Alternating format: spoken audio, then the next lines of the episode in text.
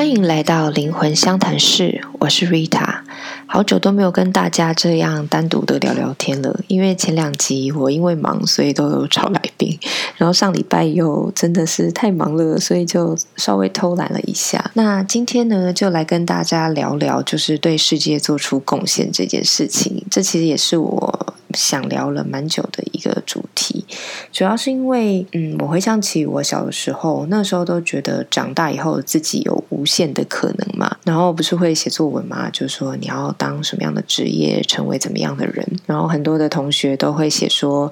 类似是那种超级英雄的远大梦想。我记得我还有同学说他要当总统，还有得诺贝尔奖之类的。总之大家都是会很开心的在描绘自己在世界上的贡献，然后呢，在这个长大的过程当中就发现现实很残酷，可能想要当医生的人高中的时候发现没有办法念第三类组之类的，因为成绩太烂了。这些被现实一一击垮的过程当中，我们可能渐渐的就有一个认知说，啊，我真的是一个有够普通的人，根本光是把自己的生活过好，养得起自己就已经超级不容易了。长大后的我其实也历经了这个过程，然后前几年的我呢，更加在这个思考的漩涡当中。主要是因为有 follow 我的朋友一定都知道，我其实还有一个职业是在做广告。对这个世界天真的抱有一些好的梦想的我就觉得做广告这件事情其实很越做越跟我个人的价值观有一点令我迷惘，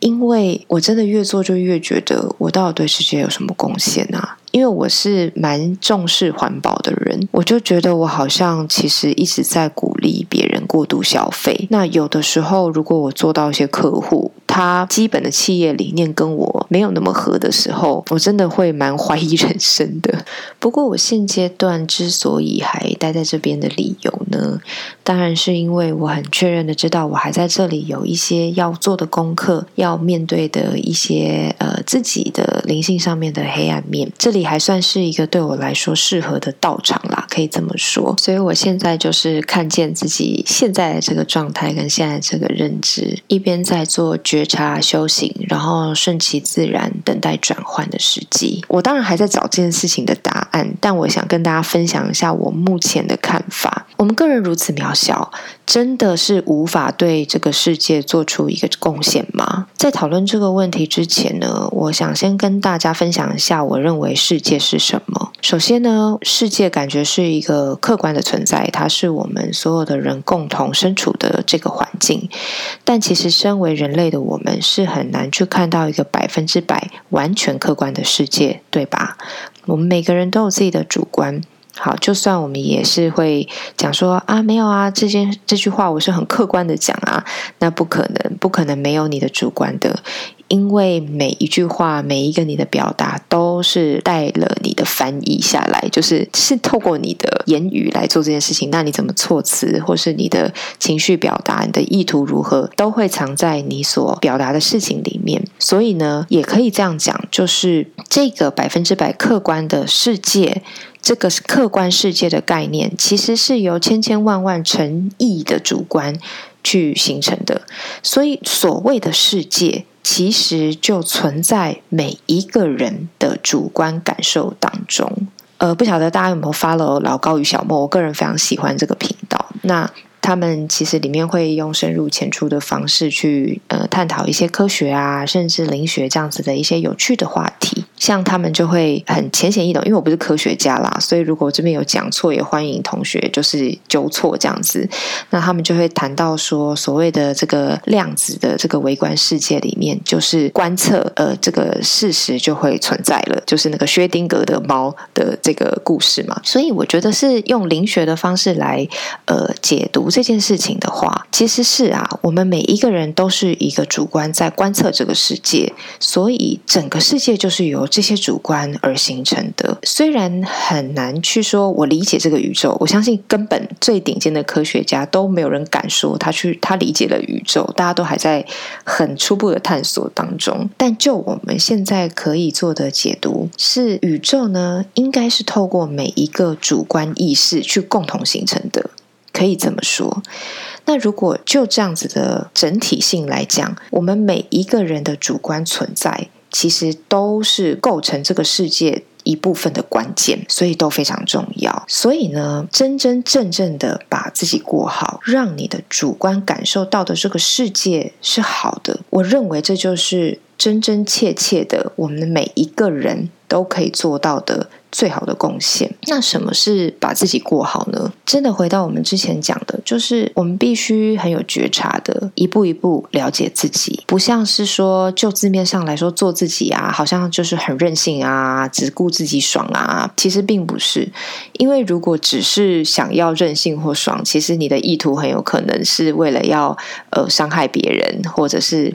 让自己在这个场合显得比较高等之类的，就是一些很当下的一些人性的表达。但这样子的表达通常都会伤害了自己或是别人，到头来我们还是去收拾这些后果。那并不是说你不能说任性的话或偶尔放纵，这些都可以的，但我们要有觉察，知道这一些放纵或者是任性背后的意图是什么，借此来更了解自己。因为每一个人来到地球上去想体验的、想达成的真的都不一样。光是找工作、找对象，其实我们都看得到很多人到了中年都还在不断的探索当中嘛。就占星学来说，就是我们每一个人来到地球上面的那个我们决定的像上升星座这样子的能量场，然后每个人的天底、天顶啊，然后南北交点啊，这些指引我们灵魂想要成为的样子、想要做的目的，其实真的都不一样。每一张星盘都有它的独特性。我们认知到的对世界有贡献，好像一定要去比方说做慈善，或者是有一个什么跨时代的革命，或者是发明等等，这个只是我们社会上面大家目前好像公认的。但是在星盘里面呢，每一个灵魂想要展现的样子，想要对这个世界做出来的贡献，其实真的都不一样的。我们必须要探索自己，回到自己的灵魂的这个主体，我们才有办法去找到、去探索到。那更不要说我们的整个人生是动态的，每分每秒、每个阶段，随着我们的成长啊、变化啊，其实做自己可能有一个大的方向，但是在这个过程当中，细节上面的定义可能需要不断修正、调整的。所以这件事情真的很难吧？因为我们光是要好好认识自己就是一个大功课了。或者你也可以这么说，这件事情是很有趣的，因为它就是一辈子你永远都有料可以去发现。像我自己啊，最近可能12月吧，就是整个星象比较精彩一点，我就发现说，哇，我又认识了自己好多的层次。我开头说我很忙，除了真的是事情很忙之外，就是我的精神上面也很忙，